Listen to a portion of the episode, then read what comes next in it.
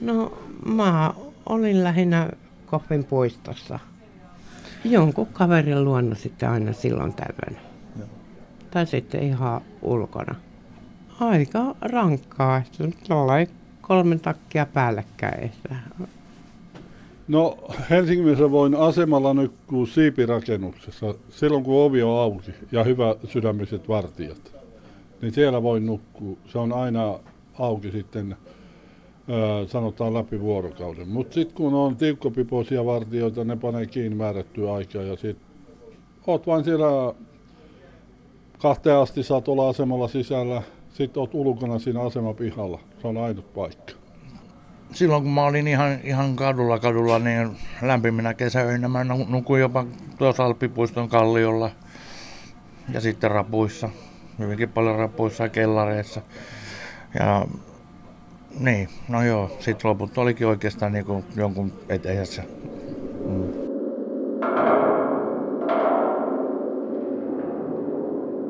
Helsingissä on 60 kaupungin osaa, joista jokaisella on omat erityispiirteensä ja persoonallinen luonteensa.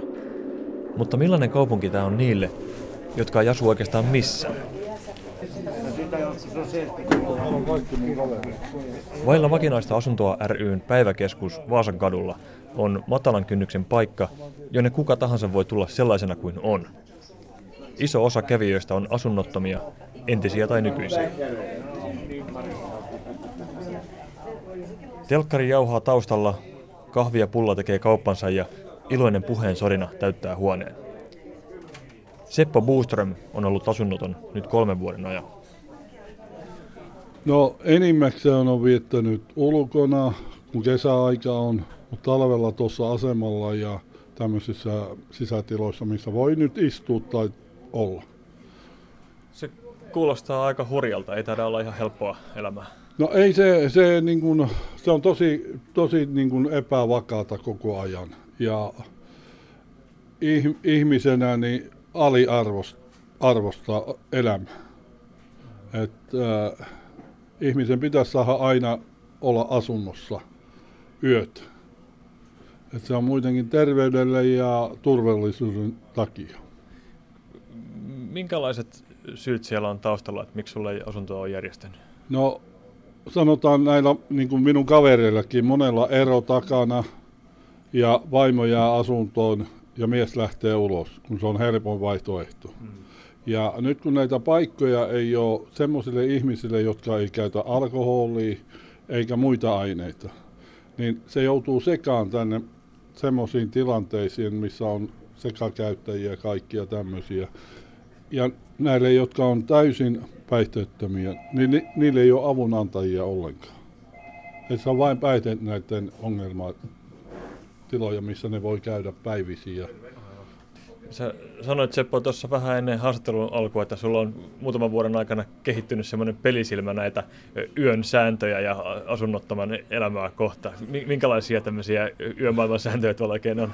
No tässä on oppinut niin kuin paikat, missä milloinkin voi minäkin päivänä olla, missä voi nukkua lattialla ja tuota, joissain paikoissa vain istuu.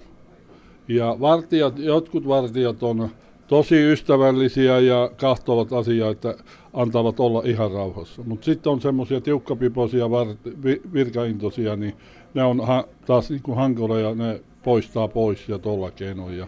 Sitten semmoisissa, missä ovet auki, ne panee kiinni. Tämä on se, että mitä oppii olemaan. Ja sitten turvallisuuden takia joka paikassa ei voi nukkua. Että se on, pitää oppia elämään missä päin, jos ei ole vakituista asuntoa, niin missä päin Helsinkiä sä liikut? No se on tämä keskusta, sitten Kalasatama, Itäkeskus, siinä on ne paikat. Miksi nämä? Koska a, niissä on helppo, niissä on talvella sisätilat, missä voi olla. Ja tuota, muutenkin se porukka pyörii just näillä kanteilla. Eli, ja Sörnäisissä tässä, missä on tämä matalan kynnyksen kahvipaikka ja tämmöinen. Et nämä on niitä paikkoja, missä on niinku yleensä pyöritään. Konkreettisesti, missä sä voit öitäs nukkua Helsingissä, jos ei kerta kaikkiaan ole asuntoa?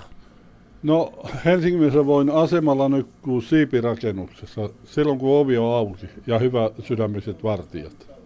Niin siellä voin nukkua. Se on aina auki sitten sanotaan läpi vuorokauden. Mutta sitten kun on tiukkopipoisia vartijoita, ne panee kiinni määrättyä aikaa ja sitten oot vain siellä kahteen asti saat olla asemalla sisällä, sitten oot ulkona siinä asemapihalla. Se on ainut paikka. Et jotkuthan menee tämmöisiin ulkovetsatiloihin nukkumaan, mutta eihän semmoinen, joka vähänkään sivis tai siistiä ja tolleen, se ei mene sinne nukkumaan. Niin, sä oot kumminkin ulkoasultasi ihan siisti ja fiksun ihminen. Joo, mä en käytä mitään päihteitä enkä alkoholia ja tolleen. Normaali elämäntavat. Tullut normaali, normaali elämästä tähän katuelämään, että tässä opitaan tätä ja mennään eteenpäin.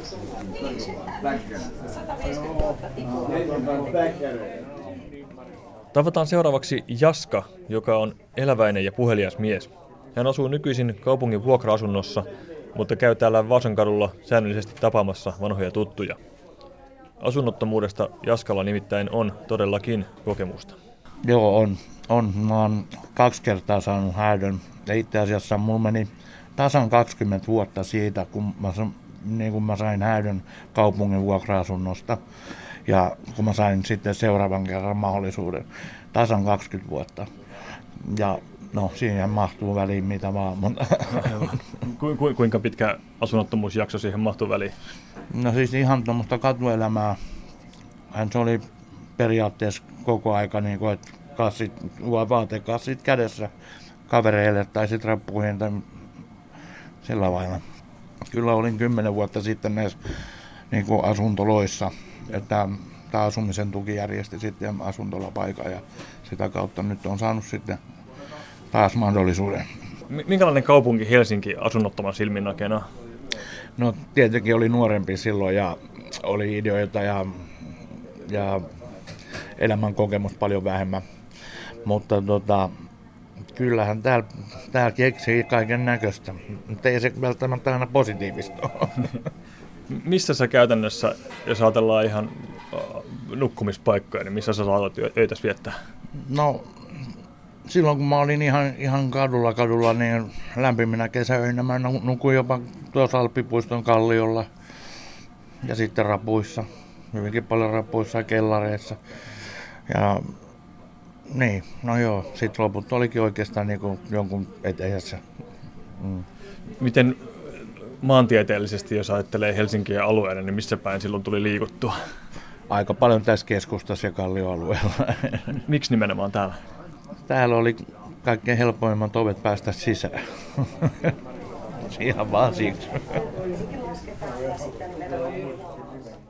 Tavataan lopuksi vielä Minna, joka asuu Vuosaaressa ja on silmin nähden onnellinen nykyisestä elämäntilanteestaan. Tähän Minnalla on hyvä syy. Vuodet vailla asuntoa syvässä päihdekierteessä olivat viedä häneltä hengen. No mä olin lähinnä Koffin puistossa – ja se oli parin, parin kaverin kanssa siinä niin kuin ryppäämässä. Tuli tosi kova rankkasade. Mentiin sinne Kopinpuiston vessaan pitämään sadetta. Mä aloin nukkumaan siinä. Ja toinen näistä kavereista sitten vonkas multa vähän – ja minä kun oikein suostunut, hän pisti tulitikkua mun jalkojen väliin. Ja tota, niin, kaikki syttyi palamaan. Et mä oon opetellut tässä nyt niin kuin, kävelemään, puhumaan ja niin kuin, muuta uudelleen. Et hampaat tulehtui ja muuta. Et mulla on aika pahat palovammat siitä, siitä asunnottomuuskokemuksesta.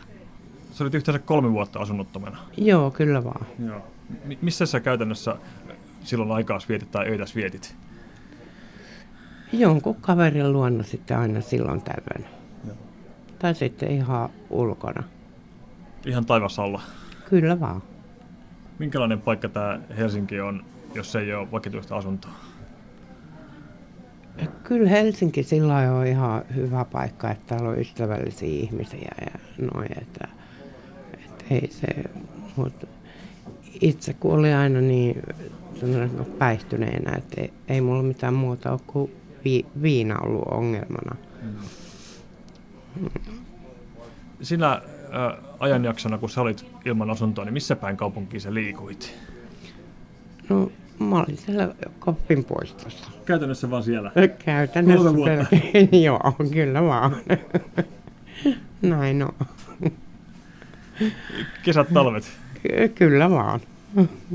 Minkälaista se on vaikka keskellä talvea nukkua Koffin puiston vessassa? No aika rankkaa, että tuolla ei kolme takkia päällekkäin. Tästä tyylistä ei ole oikein luopunut vieläkään, vaikka on nykyään asunto, niin aina on vaatteita tarpeeksi päällä. Sä oot onnistunut säilyttämään hienolla tavalla huumorintajun ja elämänilon kuitenkin. Ei, ei mennyt uskomaailmaan. No kiitos, kyllä vaan, että ei ole mennyt usko maailmaa.